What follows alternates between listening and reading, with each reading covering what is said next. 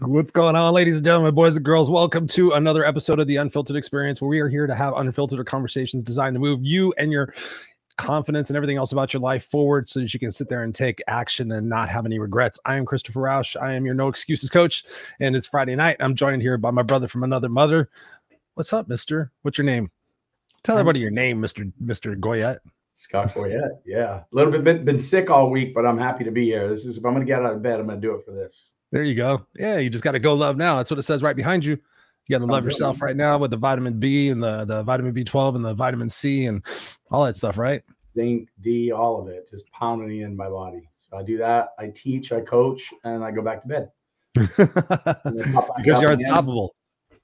I show up for the people that I promised I'd be there for, and the rest of the people, I'm like, I'll be back in a week or two. Well, good. I mean, you got to take care of yourself. You're constantly running. You're you're constantly giving everybody of yourself. I mean, that's kind of what we're talking about tonight. Is the fact of you know enablers in our lives. You know, sometimes we have to be strong within our boundaries for both ourselves and for the people that we have within our inner circle. Talk to us about, about that, Scott. Obviously, we, we kind of told people if you guys are just jo- joining us and tuning in, uh, we're kind of just Scott and I are trading off week to week about what we want to talk about. And so Scott brought this one up here. So tonight, I'm kind of excited to to delve into his mind to talk about enablers. So, what was the reason that this uh, came to the forefront of your mind, man? So, you know, 99% of the things we talk about really just come from coaching. You're, you're talking to clients, there's always that thing that's on the table that everyone's talking about, and then it turns into a podcast and a discussion. And That's true. It is. It is. It's a it's a problem. We find an opportunity, we create a solution, we discuss in the podcast or through some other vehicle or whether it's a speech or whatever. We end up doing that. And the one that's just really come up a lot for me, and I think that we have a big indicator that this is a massive topic um, we look at the divorce rate in the US right now compared to what it was. It seems like people are moving away from, you know, I don't want to say loyalty. I don't want to like call people out on, on that term, but it almost feels like people in their awakening are starting to become more loyal to self, more authentic, but they've already partnered up. And so, what I want to talk to the young people and those of us, young people don't have partners yet, and those of us who are in relationships, is there any way that we can elevate with a partner that might be an enabler? I want to have a discussion around that because what happens is when we find a partner, whether we've realized it or not, very many of us had our heads down and we are on autopilot because that's the way the world was. So we found somebody who really satisfies a need, a, a, vac- a vacant part of us. So if a woman feels like she's not smart enough and can't, you know, make enough money, she finds a man with money. And if a man feels like he just isn't beautiful enough, he finds a pretty wife. And I'm just using two super obvious ones that people might pick that are total stereotypes. But whatever void we think we have, we try to find it in the other person.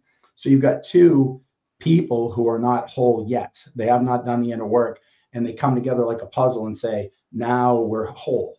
The mm-hmm. problem is you walk away over here, you're not whole anymore. You walk away over here, you're not whole. So you have two incomplete people blaming their lack of completeness on the other when they're not around. And it's really just our creation. So you have an enabler who's saying, It's okay, I'll take care of that. Don't worry, I've got you covered here. And it's all in the name of love. But is it really benefiting our growth? And a bigger question as somebody's listening right now and it's triggering them, they're going, Oh shit, that's my relationship. Well, mm-hmm. not leaving them. Well, what can we do to heal that now? because mm-hmm. I'm not I'm not going to sit here and call out and say, hey, everyone's relationship wasn't perfect to begin with, just quit it. I want to talk about the exact opposite. We've created a relationship with an enabler. Instead of staying on autopilot and being in status quo till the day we die and then living with a regret that I didn't become my fullest self, two things. One, those are listening without a partner, maybe do the inner work before you partner up. And two, what can we do with partners to stay together, but separate enough to do that inner work and grow together. Mm, I love that, Scott. Thank you. What's up, Nelly? We got Nelly from Hooked on Humanity joining the show. She says, Hello, y'all. What's up, Nelly? Thank you for being here. I want to also, um, the big thing that we've been doing here on the show, and I've been just doing in my own, in my own life, Scott, is like is pulling apart like the the the verbiage that we're using in our in our sentence structure and, and our, the words that we use with ourselves to kind of like get a, a benchmark of what it is that we're talking about because sometimes mm-hmm. we all have different meanings of something based on what we've experienced in our life and so when i thought about this when i thought about enabler i'm like okay what is really an enabler and when i looked it up online i found a couple couple places that had similar explanations. So that kind of led me to believe that that's a good one. So, according to the internet, as if you will, and for everybody you guys at home, I want you guys to hear this because it's very important. The term enabler generally describes someone whose behavior allows a loved one to continue self destructive patterns of behavior. And so when I think about that, Scott, I mean, I've had experiences of that, even in being a coach, you know, having uh not having the balls to say something to somebody that I care about to be able to say, hey, listen, you know, you're you're continually shoot, shooting yourself in the foot by the choices that you're making with the food and intake of your of your life or your alcohol or whatever it might be. My first question to thinking about you, Scott, and thinking about this experience, has it been you that's been the enabler, or did you experience somebody who was an enabler in your life? All the above, all the above, and, and anybody who says otherwise is full of shit because we have our gaps and, and then of course we have our strengths. And we try to show everybody our strengths and be like look at me look at me i'll take care of you. And then we get babysat in another area of our life. So one of the things i would ask everybody to do is be deeply honest with self yeah. and just say where is it that i feel incomplete but when i lean next to my partner or a good friend or somebody i feel like i'm whole? And, and i'm not saying that that's not a nice thing. Connection is huge but what i'm asking you guys is we've allowed this world to be created like this. And, and I like that definition of enabler, but I think I want to back it up even a little lighter. So yeah. are, those, you know, are we uh, enhancing self-destructive behaviors or is it just the, the, pre- the beginning of that? So is it, you know, somebody who's not strong and I become the strength for them, do they all of a sudden fall into a space of maybe feeling so weak that they look in the mirror and they feel ugly, they become bulimic or, or whatever it is. I'm just I'm exaggerating, but I want people to think where does it start that I don't feel like I'm something? And instead of becoming that, which is my natural progression, I just find that in somebody else. So to the to the point, Chris, to the question, yeah, I mean, like some of the things, um, you know, I'll give an example. I was very capable of paying my own bills. You know, when I first came out of college, I paid my bills, did all the taxes, whatever. For some reason, I don't like doing that. And so I ran away from that. And now Kim does all that. What if Kim left? What would happen? I'd be like, who, who does that? Who does this? And, and I get it. Some people are going, no, that's great. So you have different roles in the marriage. To a point, is it a role? Is it something that you're doing? Or is it something that I'm so scared of, you know, taking ownership in that I've never become that part of me? And mm-hmm. so it's a good point. I like that and, and again, that might even not be the perfect example because those are trade-offs in in jobs, but also is it, it creating some deficit in, in me as a whole. So what I always like to think about, and this is why we talk about the importance of coaching or the inner work, you can do the inner work side by side. It's yeah. more difficult because whenever something's not working, you want to instantaneously blame the other or fall back into an old pattern.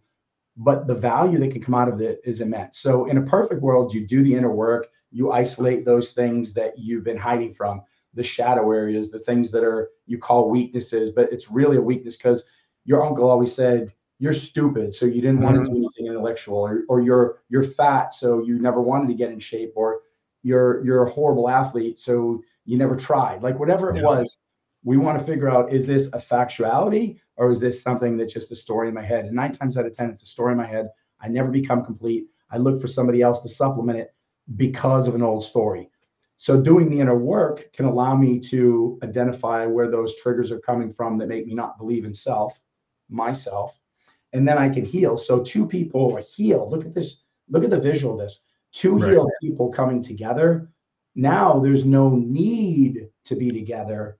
There's an exponential creation that comes. It's two whole people that can just benefit the world who are supporting one another that just becomes amazing. And there's not a lot of those people out there. We right. don't see those relationships. And when we do, we notice it. We're like, who the hell are they? you can, you can feel the magnetic energy coming mm-hmm. off of them, right? I mean, right? You can just feel it. You're like, oh my god, it's disgusting. You guys are you guys are genuinely that that real love kind of thing. And the because real they, love because they're not, they're happy with themselves, and that way they bring the best yeah. to the relationship. And the real love is complementary, not complimentary. So it's complementary in the sense that um, I'm these things and I'm strong and I do this, and she's these things and she's strong and does this. And together, it's complementary like angles. It just makes it, it just enhances it. And right. it's not constantly like, you're awesome, you're awesome, you're awesome. There's no need for me to validate her or her to validate me. Of course, we do it. The validation comes from the strength that happens when we're together. Right. So I'd love to. Uh, I, you know, I want to get your take too. And if anybody has any questions or whatever, I'd really like to have a deep conversation around not just what can we do to start um, doing the inner work if we're young. Probably more importantly, I think more of our viewers want to know what the hell do I do now? Because you're making me feel like this is my relationship. So mm-hmm. let's talk about that. What can somebody do in this present moment? Because we're in our patterns, we're sitting next to each other, we're filling voids, and we're not living to the fullest. In all honesty, 99% of people. So what do we do? Here we are. Instead of just telling somebody you did something wrong, what do we do now to right the ship? Well, I think I think that's a that's a beautiful thing. And before we get into that, Scott, I want to make sure. And I told you I was going to come at this from a from a more novice standpoint. Yeah. I mean, I know what an enabler it is, but the thing I was thinking about as you were just talking was thinking about how I can compare this to something else. Like, what is this like? And the thing about I thought about was codependency. Talk mm-hmm. to me about the difference between codependency and enabler, and if they're the same or if they're different. Because I can kind of see aspects of where they're different, but also I can see aspects of what there's of the them being the same. So maybe if we help people understand that benchmark, kind of there from there. Um, what I've got here is I've got some uh, characteristics of an enabler. We could talk about that, but I think for me, the first one um, is definitely boundaries, which we can jump into that. But talk to us about the difference between an enabler and codependency. Yeah, I mean, a codependent person is just really just hyper seeking a void filled you know like they're they're, they're seeking like like I, I need this person to to be functional so that's probably like i would and again like I don't know the perfect definition of this but i'm seeing codependency as you know to your point the extreme of it like i need that person to be functional mm-hmm. i think a lot of us go into partnerships um, finding an enabler really because we feel comfortable with that person so right. then leaving in some of the uncertainty from our own lives or at least the illusion so somebody um, is wealthy and the person partners up with a wealthy person. Now I don't have to think about that part. So it just feels good. It's not a horrible thing. It, it makes sense in the in the human world, but it might stunt your growth in so many areas. And then those two people are babysitting each other in different spaces rather than really amplifying growth. Where I think right. codependency I see there's a lot of um, you're just you're existing, you're just fighting to exist and survive yeah. as opposed to being like truly in the in the moment, like yeah. you say, right? You know, you're either you're either existing and fighting to stay alive, hoping someday that things are going to change. When in actuality, that someday is always within us to make yeah. those decisions that'll change the situations that we're in. It won't be easy, but it definitely is doable.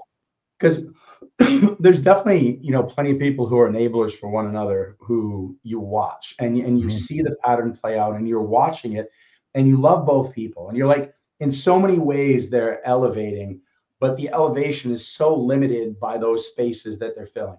So say for say for example i'll just give you an example with people in, in my actual life without naming names.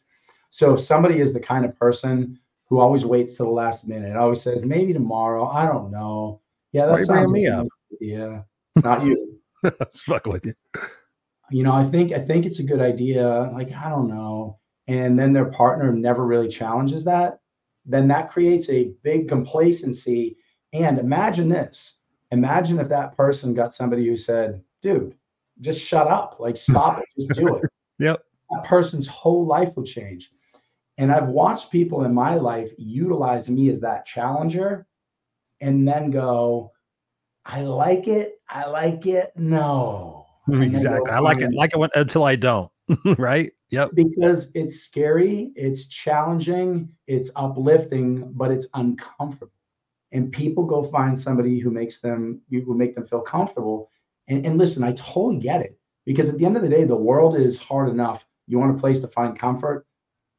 But if you really think about it, wouldn't you want the person closest to you to truly challenge you and love you enough to do it? Amen. If we had more of that shit going on in the world, oh my God. Like, but but here's what I see and again, what I see is the the people in my life. I'm always that person who will challenge you. I'm like, well, why are you doing that? Why are you doing that? And so they'll use me, and I shouldn't say use me. They'll they'll enjoy what what I'm bringing to the table until they really just want to hide, and then they'll go back to their patterns. And I see this. I'm sure there's people doing the same to me. There there's somebody who's trying to you know teach me something. I'm going going going. No, I need to hide. Going going going. I need to hide. We're all doing it. So I think we just need to put the microscope on self figure out where is it that I've created this very comfortable existence, you know, around the idea of certainty, even though certainty is bullshit anyway, it's just an illusion itself. But the idea of certainty and comfort, instead of really leaning into those people are going to challenge me and help me grow.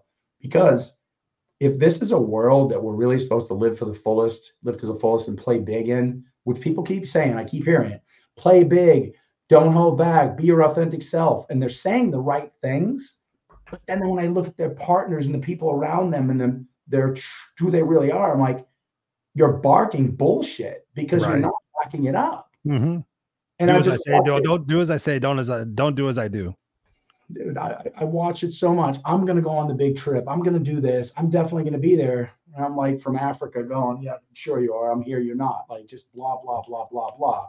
And then even the people who go big in one area, the area they really want to go big, they don't. So they'll keep showing you the area they're going big in. Meanwhile, they're horrified because I'll do that, but this is scary. And all I want people to do is be honest with themselves and be willing to do the inner work next to somebody so that you guys can both just blow it out of the water. Yeah, no, I, I, love what you're saying, Scott. I want to ca- want to capture uh, uh, Nellie's comment here. She said, "This is an excellent topic. Thank you, Nellie, for that. I appreciate that." And she also goes on to say, "She goes, these are good questions, Scott. It's good to examine uh, current and existing things, even though it's not an outright negative thing. Yeah, absolutely. I mean, I'm, Nelly, that's so important. I think every year we should be examining our values and looking at our long-term goals and making sure they're they're aligned still with who it is that we're, we are who we're becoming. And then also in those relationships, those intimate relationships we have, and I am raising my hand saying I do a poor job of this, is aligning those goals and those visions with your partner to make sure that you guys are still in line in those things. Because sometimes we drift apart and then we don't see that for a while. Um, Nellie also says here, she goes, Well, the trouble is there's a thin line between a healthy challenge and becoming a controller of another. True, true. We could talk about that. Um, and also Nellie says here, she was, but yes, if we can keep uh, in a healthy perspective, it's a good thing for couples to challenge each other. Yes, 100%. So here's what I'm going to say about this conversation. I believe that number one, you've said it a few times in this conversation, Scott, truth, truth, right? When we think about that, and I think about how can we get to the foundational aspect of this conversation for everybody, including myself, to sit there and say, okay, maybe what, maybe I, there's an aspect of me that I need to become clean with that I'm doing this. I'm enabling my spouse, I'm enabling my friends, I'm enabling myself, and maybe the lies that I keep telling myself. And so I think the first thing is we have to do, we have to make sure we're getting honest with ourselves. And I'll, and I'll share this, you know, everybody knows that I kind of did this, but I quit drinking nearly four months ago. It's been three and a half months, almost three and three quarters months. Not that I'm counting or anything, but one thing I found, and I've written this down in a few places, Scott, is that normally I've quit drinking, which is not a big deal, but I quit drinking with an end date. This time I just said, I'm just going to quit drinking and see what happens. And one of the things that I've noticed that I've written down a few times is that you can't run from your emotions. You can't run from things that you, that you tuck away when you have a few drinks, like, oh, yeah, I have a few drinks, everything's fine. We kind of just push it down. We've talked here on the show that the fact that we, when we deal with our emotions, right, we either suppress them, we repress them, or we express them right? Those are the only kind of things. So when I'm thinking about myself, like, oh, I have a couple of drinks, I kind of hit the reset button, you know, what I'm tolerating and everything, which is what I'm going to talk about next is I realized you can't run from the truth when you stop running to your short-term gratification. So whatever you guys are out there in in radio land and everything else listening to this, what is it that I'm running to? Am I running to the constant need for shopping and getting that that that that serotonin that that uh, whatever fucking releases I when I hit the purchase button? Is it you know running to alcohol or drugs or or Netflix or sex or gambling or sports or anything and so you're working out whatever it might be? Am I doing that because I'm afraid to face what it is that I've got going on in my life? And I think that is really something we can all subscribe to is the fact that we don't sit and think. We constantly do, but how often do we really sit and think and, and ponder and have perspective and journal and think about these things and honest with ourselves and saying, wow, am I am I really happy in my marriage? Am I really happy in my job? Am I really happy with the things I'm doing and how I'm treating myself? And having that honest conversation, Scott, I think to that point is so valid and so important. And I think that that from that point, when we get honest with ourselves, the next part of it, next part of it is thinking about boundaries, right? When we were talking about this, you know, talking about um, um, uh, being there and enabling other people, I think about, okay, I don't have boundaries. Okay, why is it that I don't have boundaries? Perhaps it's my self worth. Perhaps it's in a belief that I need to change about something I experienced in my youth that has caused me to have this negative perspective where I have to be a people pleaser. I have to be, you know, I can't be honest with people because I'm afraid to hurt their feelings. And when I've said these things before, people have said, oh, I don't like you anymore. I've lost best friends or I've lost people in my family. So I'm afraid to be honest with people. But I think when we take a step back and before we do our, our boundaries, when we realize currently what's our current state, and you've heard me talk about this ad nauseum, and I found it just been so critical is when we realize what it is that we're tolerating right now. Like, think about this, guys. What am I tolerating for myself? Number one, what do I tolerate from other people? Number two, number three, what do I tolerate from inanimate, inanimate objects? And when you sit there and you get honest, and again, this all ties together. When you get honest and you write that shit down, realize it go wow i never re- I've, every every coaching client i've ever done with has always come back to me i wasn't being honest with myself chris. I was not i did not want to write these things down because i did not want to face reality. And i'm like okay when you face reality what happens? You can't do anything but decide in that moment to either quit running or to keep running. And either that's your choice but eventually that stuff's going to catch up to you. So as we sit there and we get stronger with eliminating what it is that we're tolerating by having more self-love for ourselves and then we start creating those boundaries i believe that's a great way of starting that that conversation to say i'm not going to enable anymore and i'm going to be stronger in my foundation but all at the same time is seeking first to understand from that other person what it is they're going through and how best you can support them because so often oftentimes scott we think that we're supporting people in the way that we think they need to be supported but do we ever ask them how can i support you through this you know i, I realize that this is a tough time for you what can i do and say to help you through this what do you think scott Oh, you nailed it. I mean, the first thing is um, before you even start thinking, observe. And when you think that you're in Yeah. service to somebody else, it's kind of like this. It's kind of like saying, I'm going to get a puppy because the puppy needs me. Really, what ends up happening is you're getting a puppy because you don't like being alone and you're going to take care of the puppy, and that puppy's going to save your life. Yeah. And so it's, it's, it's the same. It's the example because the people, like the person who says, Oh, my family couldn't live without me, like they, they would just be in total disarray. And we see it's usually, you know, a family leader or somebody like, oh, you know, Uncle Steve would be a mess without me. I'll take care of getting him into the nursing home. Oh my God, they went. What we're really doing is we're trying to control that which we want to control, and we want to deem it that we're care it. of others. Yep. So realistically, there's there's a trauma that's causing this addiction to control. And again, it's another one of those things that it, it- it's this is exactly the whole thing. Someone's enabling us and allowing this, first of all, and, and just not saying, hey, stop, worry about your own life. We do not need you. And then you're like, the whole world will go to shit without me. Let it. Let it. It go to shit without you. The whole world, according to the way you think it should be, will go to shit without you. And there's a lot of people who do this. And you know, it could be a certain, let's say, for example, you've got a relationship, you know, a, a husband and a wife, and the family grows and the kids grow, and now it's a grandma and a, and a husband. Maybe that grandmother is ultimately, you know, controlling. I've got to take care of this. The kids won't be able to do anything without me. The grandkids need me. Um, I can't believe they send them to that school. I can't believe they do this. All they're trying to do is they're trying to control everything because what? That was their void. They were being enabled back when they had no control in their life. Maybe they were a middle child. Maybe nobody liked them. They weren't the prettiest. Whatever it is, there's something they're trying to create a control and they're looking for control in other people. And so they're, they're really not doing anything in service to somebody else. It's their story. right And if we, if we really wanted to have a real long conversation on this, we could start with the thing I'm always sharing with mission, vision, and identity. So, mission, the purpose, the why is the whole core of who you are. Your vision is this arm. That's all the vehicles that you use to share your brilliance, your mission. So, I'm a podcast host, I'm a teacher, coach, all those things, dad, friend, brother. Those are the ve- vehicles. Over here is my identity. This is where the mess comes from because that whole identity has been given to me by everybody who's been part of my existence, right? So I'm sitting here, and as that person that I'm talking about, I'm telling a story and creating a story around what I think the world needs based on that identity. So I was told my whole life, oh, those pe- people are bad people because they don't take care of their family. Ding, ding, ding, ding, ding. Now, mm-hmm. anytime somebody's got a problem, I got to take care of my family. A real man always does blank. Ding, ding, ding, ding, ding. I got to Yeah. do that. So I don't even know why I think it. It's just in my story. So I'm like, you guys are stupid. Why are you doing that? What's wrong with you? I'll take care of her. You don't understand her. I do. And we're just babbling, making shit up. And here's the reality. You said it. Stop and observe and start to think yeah and start to think. And I know it's scary and I know it's it's crazy, but the reason people are getting divorced, the reason people are maybe taking their life, the reason people have deep depression, the reason people are running to different ways to anesthetize is because they have not taken this chance to observe, re-examine their identity and have a deep willingness to shift it and create a real identity on your own, not one somebody else gave to you.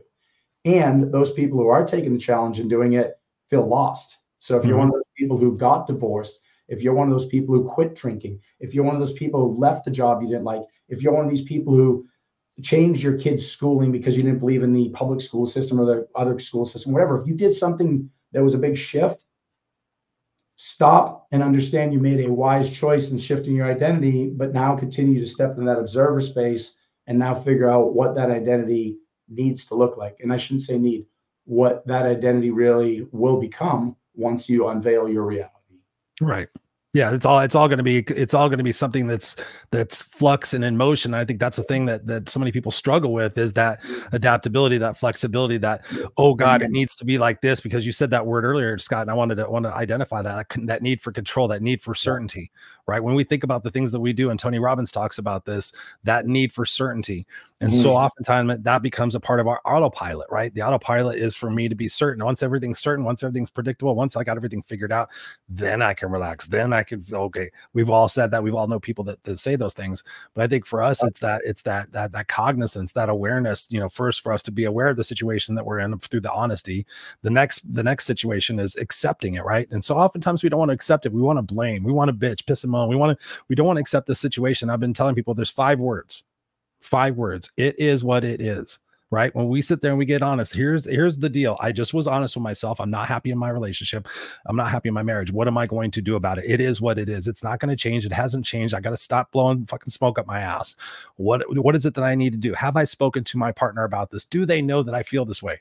No. And because and the, the excuse that people say well they should know is bullshit right okay uh, so first and, first and foremost first and foremost i need to have a fucking conversation with my spouse and i need to go in it with the right attitude okay what kind of attitude should i have okay, perhaps there's something that I'm doing because we never take into consideration that we could be the problem. Maybe it's something that I'm doing that's causing that person to have those feelings and emotions, which I've found out in more cases than not, Scott.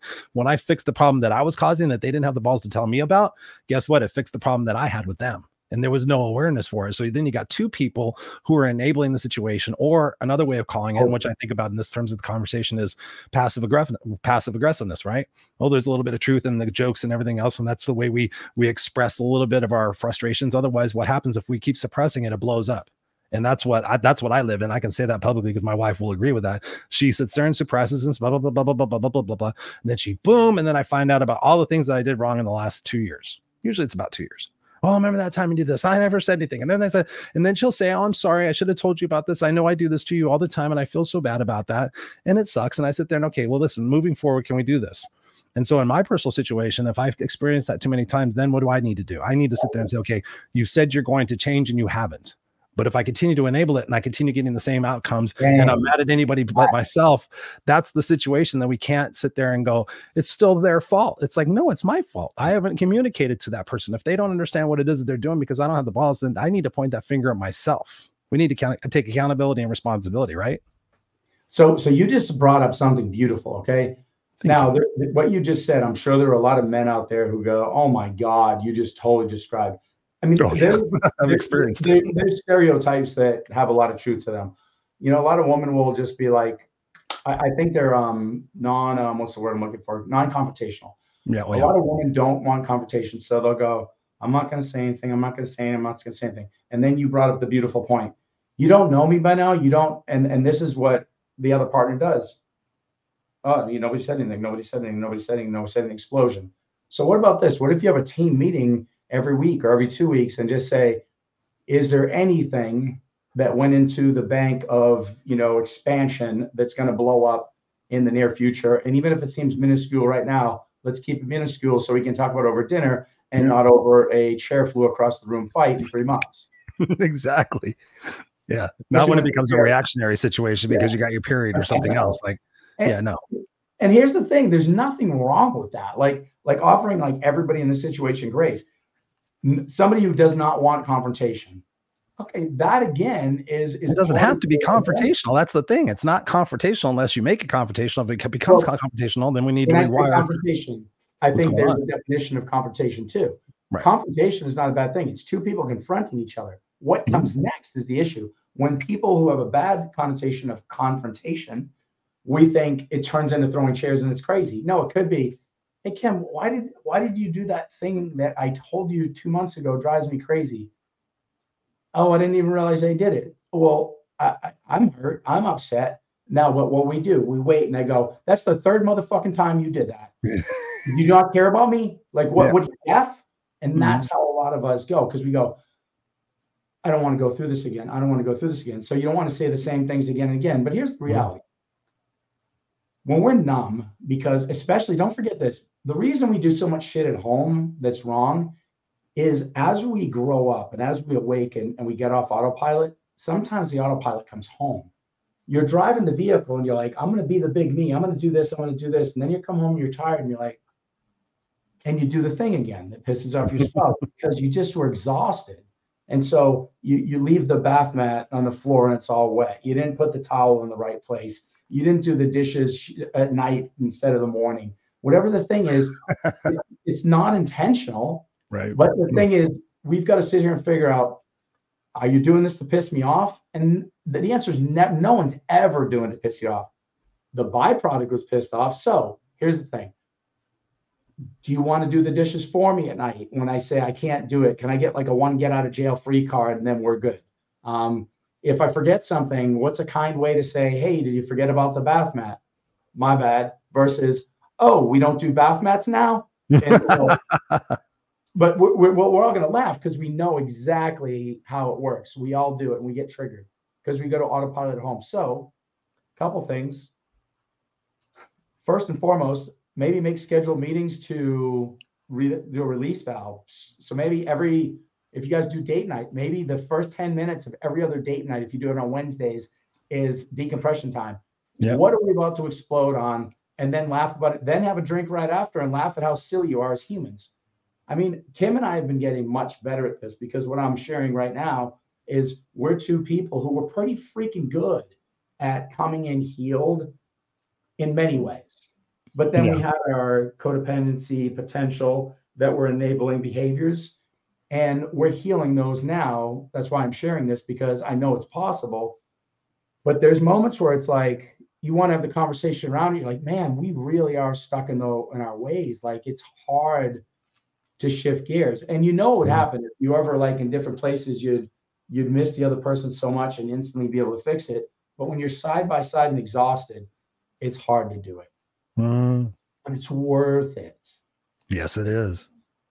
It is. It is. I want to. I want to capture. Uh, let's see. I want to say also that uh, Nelly says here, "Dang, Scott, that's so spot on." She also said here, she's digging the conversation. She says, "Yes, Chris, exactly. It starts with fixing what with what is within us." That's why I always tell people that. Um, I love what she says here. She says, "So true, so true, Scott. Conditioned thinking and bad teaching creates controlling people and enablers too, big time." And she uh, she says here also, "This is why." I'm not in a relationship because of that shit. That shit right there. Yeah, it's always something. LOL. Yeah, it could always be something. It depends on who it is that you're that you're that you're around. But one of the things that I want to just get, share here with you guys is that something I found online that, that, that says that it's characteristics of an enabler, and I thought we could share these with people so that you, perhaps people can sit there and go, okay, do I identify identify with that? And perhaps we could pick a few of these apart. But uh, number one is, that ignoring uh, or tolerating the problem problematic behavior. We've talked about that tonight um, providing financial assistance. Um, it says here, it says there are often no harm in helping out a loved one financially from time to time if, if your per- if your personal finances allow for it, but they tend to use money recklessly, impulsively, or on things that could easily cause harm. Regularly giving them money that they can enable enable this behavior. Um, so we've got that. Number three, covering from them or making excuses um, taking on more than your share of the responsibilities. I'm sure there's plenty of people that can identify with that. Um, I've helped coach a lot of people out of that situation. Like, you know, they'll never do it. They'll never do it. They'll never make their own lunches. I'm like, the fuck, they'll make their own lunches when they go to school or work without lunch. Guess what? They'll make it. A, no worries. Number five, avoiding the issue. We just talked about that. You know, sometimes we sweep it under the rug. Oh, it'll be fine. It'll be fine. It'll be fine. And then something happens and goes poof. I guess it wasn't fine. Um, again, that ties in with number six, brushing things off. You know, again, we can't we can't sit there and go, oh, okay, I'll deal with it later. I deal with it later. I can't do it right now. They're going through this. They're going through that. I can't. I can't bother them with another thing right now. That's ridiculous. Denying the problem. This goes hand in hand with what we said before. Uh, sacrificing or struggling to recognize your own needs. I think that's something we could talk about, Scott. Yeah. Um, let's talk about that because we talked about the fact that you know in these in these conversations that we have, one of the primary things we've identified is the the fact that that people are miserable because they don't love themselves and they're so busy trying to make other people love them or validate them. And I think that's what we see in that enabler situation is that we don't want to upset anybody because we're afraid of that loss, right? When I'm honest with people, something bad happens. So I got to keep that within myself. I don't want to become petty. I don't want to make excuse. I don't want to do all these things. What can we get people to do to kind of sat there and realize that it's not being selfish when when they're making a statement about what it is that they need? It's not ridiculous, and that that person, if they're constantly saying that, that to you, that might be a question for that person to say: Is that person the person I really need in my life? This is the best question without a doubt for this whole show. And we all need to super focus on this because So first and foremost, right, this is a a bigger question than I think we even realize because Oh yeah. first of all, we got to determine no, we got to determine are those needs needs actually where are those needs coming from, and Mhm. and that's where I would like to start with this because you know we can go to Maslow's hierarchy of needs like uh, do I need to be fed, do I need to be taken care of, do I need to have you know a social circle, do I need to be you know validated, um, assisted in some way to get to a space of self actualization. Those needs are all fine and dandy, but then we come to our perceived needs, our egoic needs. So maybe I just say, um, I need to go out with my friends. Okay, well, how many nights? Um, what are you doing while you're out with your friends? And I'm asking these questions honestly because what if there's two partners saying, you know, I never get to go out with my friends? Cool. All right, so that sounds great. So are you going to play basketball once a week and go golfing on Fridays and have a few beers on Sunday and go fishing in the morning? Or you're you just going to get like shithoused and go cheat on the spouse? and, and I'm being very honest with you Yeah. because this is where I listen to, I hear this a lot. And this is, you know, being a coach. Well, I need that. Okay, well, you need, it sounds like you need to be a, a shitty person to, you know, stand like you, you- you're you're making things up. You're saying, Right. I really want that. So I would really sit down with your your spouse or your significant other and ask, what are these needs that you really need? So I would say like a real need would be And then dig deep into that. Dig deep. Like, what's that? Why? What is that? Okay, why do you need Why to have that space? that? What's that? What does that mean? Oh, that reminds me of my dad. Okay, why does it? You know, dig into that stuff, guys. because like see these are some real needs that I would I would hear from a coaching client. Um, I need to have more guy time where I have deep conversation. Shit, yeah, absolutely. So how many hours? What does that look like? When do you do it? And that's where you negotiate so you have time. Um, I want to go out on Saturdays. We can do it over golf. Then there's two birds with one stone. So I got buddies who want to play sports too. Perfect. Can we do that every other week so you're not taking all the weekends? Great. Um, I need to go out and dance more because when I dance, it really makes me come to life. And honestly, sometimes as an older woman, I feel miserable and I I just don't feel in love with myself anymore. And I feel in love with myself when I dance. Well, shit, you do need that. Yeah, yeah, exactly. Go do it, baby. Absolutely. Absolutely. Or um, I I need to be taken out and shown off more. Cool. So, you know, you might be saying, oh, well, like you don't love yourself enough. Listen, you know, as we get older, there's real effects on the body. There's perimenopause, menopause, you know, Yep. men are feeling certain ways. If a woman wants to go out and be shown off to feel good and wear dressed up, there's nothing wrong with that. If they say that's a need, like run with that and enjoy that. But also, And what encourage it. Encourage that stuff, man. Let your wife go out and be. Let your husband go out and be. They need to be that own, their own person. My wife's in Vegas right now. She just landed 20 minutes ago with her sister. She's going to Adele. Yeah, Have a fucking blast, baby. You deserve it. Like, go enjoy. I'll see you Yeah. Sunday. Hundred percent, hundred percent. And so those things are the things that I, we need to do. And and like we always talk about, don't just send the person off. And embody the belief that you want this for them as much as they want it. Yeah. And there's a beautiful energy that's going to happen. And that goes back to the first thing: two very solid people coming together and being together. That person can go do that thing, you do your your thing. When you come back together, you remember even more so why you're together and there, there's such an amazing beauty now if you're somebody who's an enabler or a codependent or anything like that when you leave each other you feel hollow so you might come running back and almost feel like oh my god i'm so glad i see you again but a lot of times there's anger and animosity like what were you doing what'd you do i felt empty i, I hated being alone Ugh. and and it feels very gross Right. so again, empower the other person to share their needs with you. Figure out which ones make the most or make sense and are reasonable, and and really check that because I'm just watching more and more people who are uh, asking for a lot and not realizing how much they're asking for, and they're compr- compromising the integrity of the other person. Mhm. And then what happens? And then what happens? You start you you, you, take worse care of yourself. You talk to yourself worse. It becomes that whole self vicious cycle until what? What something some someday will happen. And that's why I've been telling people, Scott, is is as far as like solutions. Is I ask people like, when will you have had enough? Like people are telling me, and they're like, well, and they do this, and they do this, whether it's a coworker, a boss, a, a business partner, a spouse, a kid, and then, and then, and then, and then, and then, and then, and then, and then I ask them one question. I said, so tell me, Scott, when do you think you're going to have had enough of this? Yeah. And they look at me and are like, "Mm." I'm like, because someday, one of these days, you're going to have had enough. Something Yeah. is going to happen at this rate based on what you're telling me. You're going to get to a point that if not solved, you're going to explode and it's going to be a messy situation. So I want you to describe to me what is it going to take for that to happen? And then that person thinks that they're, well, I guess it got to this and it got to that and it got to that. And I'm like, okay, so what are you going to do to allow that to happen? Or are you going to decide in this moment right now that you're not going to tolerate, you're, you're going to set up some boundaries, you're going to be honest with yourself, and you're going to communicate these situations to your partner, your spouse, so you can start solving it.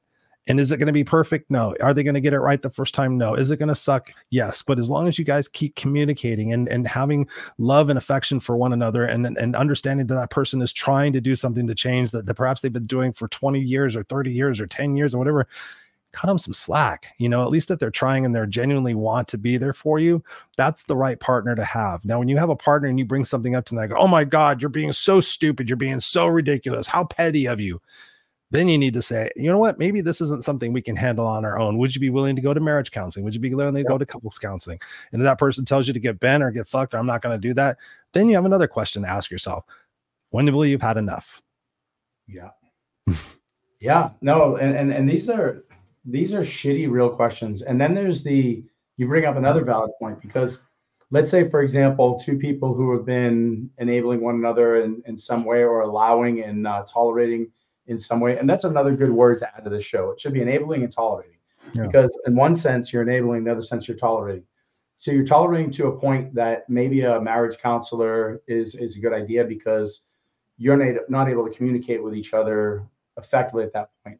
I was but, there. I'll raise my hand. My wife and I have been to marriage counseling three times, three different times over 20, over 22 years of being together. I'm not ashamed about I'm proud of that. There's not, there's nothing to be ashamed about at all. And then the second piece is marriage counseling is one thing, but then you got to go to the individual. So do you do an individual therapy, therapy combined with coaching, just coaching, just therapy?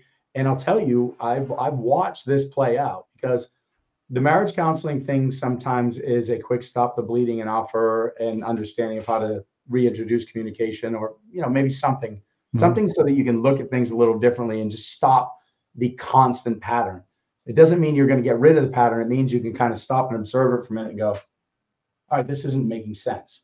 Now you got to decide what to do with it. That's where individual therapy would come in or coaching. And and you know, again, this is what we do for a living. There's there's nobody I've ever met that would not benefit from coaching. You know, I, I, get people all the time like, oh, what do you do? Like, I don't, you know, I don't really have any problems that I don't really need that. And I've had people walk away halfway through a program and they're like, "Yeah, I'm not really as messed up as I thought I was," and I'm just laughing. I'm laughing because Chris knows the smack that minimum minimum. First of all, my program is first of all amplifying your existence. The whole first half is waking up. You don't really do any of the work. So the second half, and I'm like, what's really happening here is the person's subconscious mind is going alert, alert, alert. I don't want to change. I want to stay in my own bullshit. I mm-hmm. want to tolerate my own shit because it's comfortable and it feels certain. No, no, no, no, no. And if that's you, here's what happens on your deathbed. We already know you're going to die with lots of resentment and wish you did it differently. It's a guarantee. You're going to look back and say, I wish I did it differently. I wish I grew. I wish I changed. I wish I evolved. It's going to happen. So, you know, I don't even care who your coach is. I don't care who your therapist is. If you like somebody else, go do whatever. But please do yourself a favor and, and go get the person that's going to hold up the mirrors for you so you see yourself more clearly so you elevate to the best version of yourself that's always existed underneath but hasn't hasn't blossomed yet because you haven't allowed it to and, and mm-hmm. I, I beg i want that for you i don't care who you do it just do it Mm-hmm. I want you to also talk about this. I was telling, I was helping somebody else out with this the other day. I stole it from you and I gave you credit, but talk to them about team. Like, and I told this to somebody and they were like, I have none of that. And I'm like, and how's that working out for you? Be honest. Like, you know, and I told him my story. Like, I, I, before I had a team, sure, I was getting shit done, but what was taking me seven years could have taken me one year. So I was yeah. getting it done and I was, but I was having fun doing it. I taught myself Adobe Photoshop instead of like spending, you know, five bucks on Fiverr. Talk to us about having that team in our life too, because so many people are either doing it maybe with one person or nobody in their corner. Yeah. So I'm, so I, I'm a big fan of, you know, we always hear that bootstrap thing, stand up, do things on your own, rise up, be resilient. And resiliency is definitely a real thing. And it, and there's an internal piece of it. Like to be resilient, like I've got to start by wanting on my own. But then once I elevate, look at why people live to be over 100 years old. You go to the blue zones, the blue zones like Sardinia, Okinawa, um, Costa Rica, you know, areas of um, Montezuma, Santa Teresa, a place like that. those blue zones, people are bringing the right inputs in um, as far as food and you know taking walks on the beach and all that. But the big thing that they always talk about is connection. And so connection is where yep. the team comes in. It's connection. It's show up and have a coffee with somebody. Um, provide your brilliance. You know, hey, this is what you want to do with your garden, or it's just quick little just connection. It's me sharing my brilliance and my value with the world around me. And how that starts is you've got to have a team. And so when you practice that connection, you actually want to be selfish in a sense and have somebody that re, that fills the T, the E, the A, and the M of team. And I like redundancy in all areas. So somebody you can trust. And that person has to be the person I always joke around. They pull up with a body in the trunk and they go, let's go. And you're like, okay. You just trust that person. No questions asked. You know, that's your person. Uh, maybe it shouldn't go that far, but have that person you can trust. Um, so much so that when you tell them the craziest idea in the world, they don't make fun of you, they don't laugh at you, they just listen. Yes. And they're there to support you. And redundancy in that space is is valuable because you just always want a second string player in every every area. The next one is the energizer. That's that crazy friend you've got who goes, bro, yes, what a great idea. You got to do it, man. And he's like doing jumping jacks and whatever. Um, that's your cheerleader. And, and it doesn't matter even if your idea makes no sense or the thing you want to do doesn't make sense. You know, when you just feel like shit and you're down and you're like, I just can't go on. That person calls you and they just say something that it doesn't even make sense. Right. But they feel good and they're there for you. You got to, they're almost like a, a human puppy. You want a human puppy. So you got your trust person. You got your yeah, you just want the, and they even jump on your leg and hump your leg too. You want that guy. and then and then uh yeah, you want that. me and my cousin Ned. There you go. You want Ned the leg humper. You want that guy. And then the A, the accountability person, the one that we want to dodge like crazy. You know, that friend that calls up and goes, Yeah, you said you were going to write the book. Yeah, you said you're going to finish this up. You said you were going to do the show. You said you were going to take that trip. And you're like, Yeah, but, and go, Okay, tell me your excuses. And the person's going to just call you out on this stuff. And that person's super important. And then again, I hear people say they're not a good friend if they're not somebody who holds you accountable. They're not a good friend if they don't do this. No, no, no. People can hold a different role in your life and be really good at it. You can have the energizer friend, the accountable friend, the super trustworthy friend. And then the next one isn't necessarily a friend, but it's somebody who's super important, the mentor. And what I learned is I had a big belief that a mentor was that person. I'm like, oh my God, they're just the best at everything. I believe in their integrity, their business skills, the, the belief spiritually, all of it. And I kept getting let down because I had two or three people. I'm like, I love everything they do here, but I don't like them here. And so I kept quitting on mentors. Totally had it all backwards. Your mentor needs to be one dimensional. Don't even listen or look at what they do in the rest part of their life, other parts of life. You have a business mentor. They're successful in business, just follow that part of them. Right. If there's somebody who's the spiritual mentor, and when you listen to them, you're like, I feel at peace. I feel zen. The tools you give me, ah, oh, yes. Let that person be your mentor. If it's somebody who relationship mentor, you know, you're sitting, you're saying, How have you been together for 50 years? And every little bit of information they give you just feels like, damn, that's some wisdom. Like a warm hug. Yeah, it could be like, you know, maybe shut, maybe just shut up and stop arguing. You're like, oh, that actually makes a lot of sense. If I'm going to be with him forever, maybe I should just shut up on this one. Choose mm. your battles. So again, exactly. EAM, multiple mentors and different, uh, you know, uh, specifics, accountability, energizer, team, uh, trust person. Just make sure you build that because first and foremost, if you want to live to 100, you want to connect wisely, and you want to have a, a vehicle by which to live to be 100, and that's going to be this vehicle. It's got to be one that's connecting and staying energized, and not just again the energizer is not the person who energizes it; it's all of them. All of them do it. True. So hopefully it's useful. Well said, well said, dude. When I was thinking about this, I'm like, I gotta have Scott talk about team because I mean, it is so so important. Like when I think about the people I've coached in my life, and I think about my own personal life, you know, if I I was sitting there thinking today, like if, if I had to write a book today, what would it be about, and who would it be to? And it would be to my son, and it would be all of the life lessons I've learned now, nearly 55 years old, and just thinking about how many of those are really about you know what we've been talking about here tonight you know we talk about you know books that are they're amazing the four agreements right when we sit down we get we get serious about the four agreements we get impeccable with our word we stop taking things personal right we achieve to do our best right um i can't remember what the other one is right now i'm, I'm trying to I always draw a blank on one of them but the yeah. point is this when we sit there and we focus and we get intentional about our lives and where we're at today, right? We talked about that awareness. We talked about the acceptance. The next thing is to take action.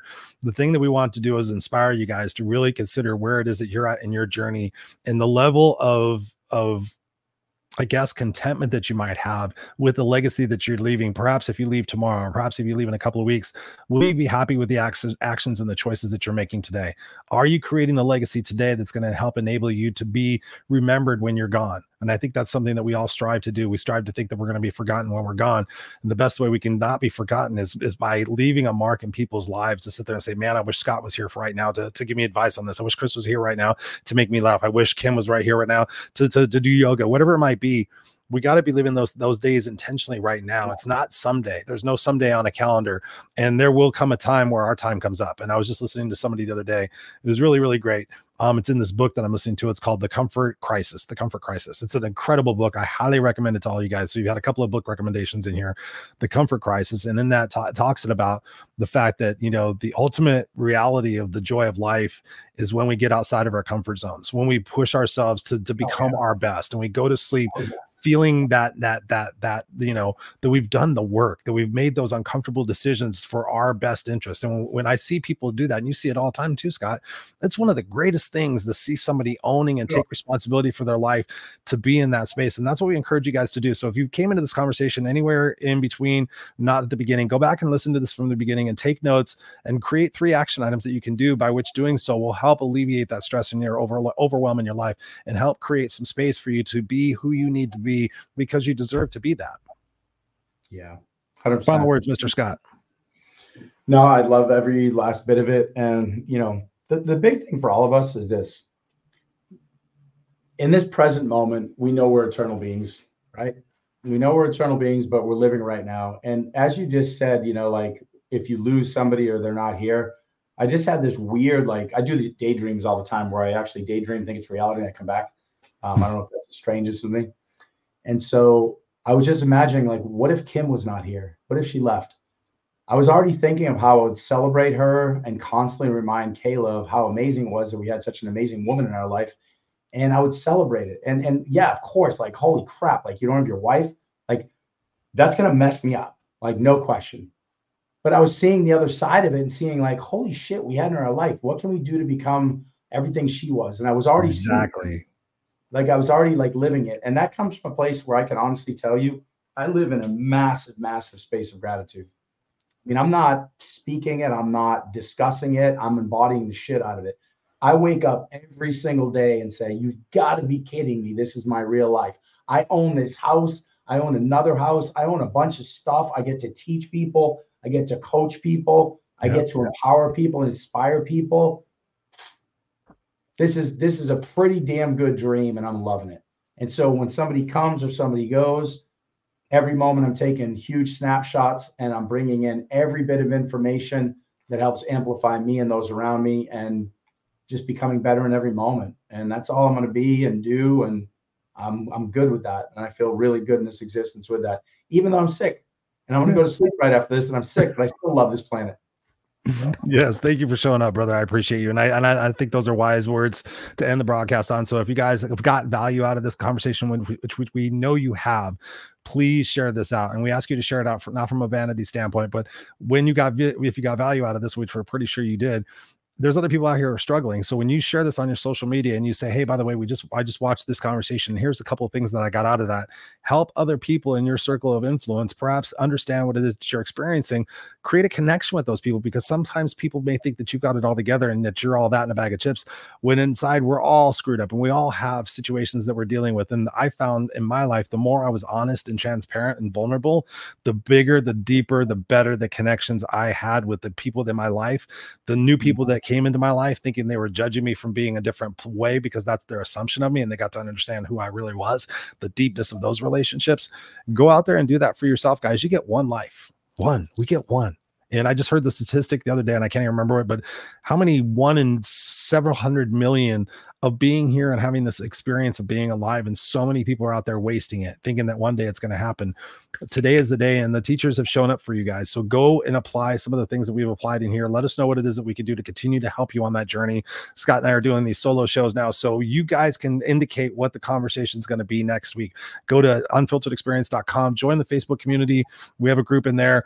Uh, let us know what what conversations you would like us to have, and we'll have them here on the show. And together, we can all work on our stuff. We can all continue to expand and grow and change and level up. Because I know for me, Scott, when I when I've continued to surround myself with people like yourself and Jock and Walt and all these amazing, you know, Sally and Patricia and all these beautiful people in my life, I continue to level up there's just there's there's no doubt about it. When you continue to rise with the people who are rising and doing the stuff that you want to do and you aspire to do and you continue to make sure you're you you're, you're you got that circle of influence around you the people that will tell you the truth and be honest with you it's pretty incredible what you can achieve but more importantly it's pretty incredible how you can enjoy that achievement as you're doing it. And that's mm-hmm. the thing guys. Live in the moments enjoy the moments.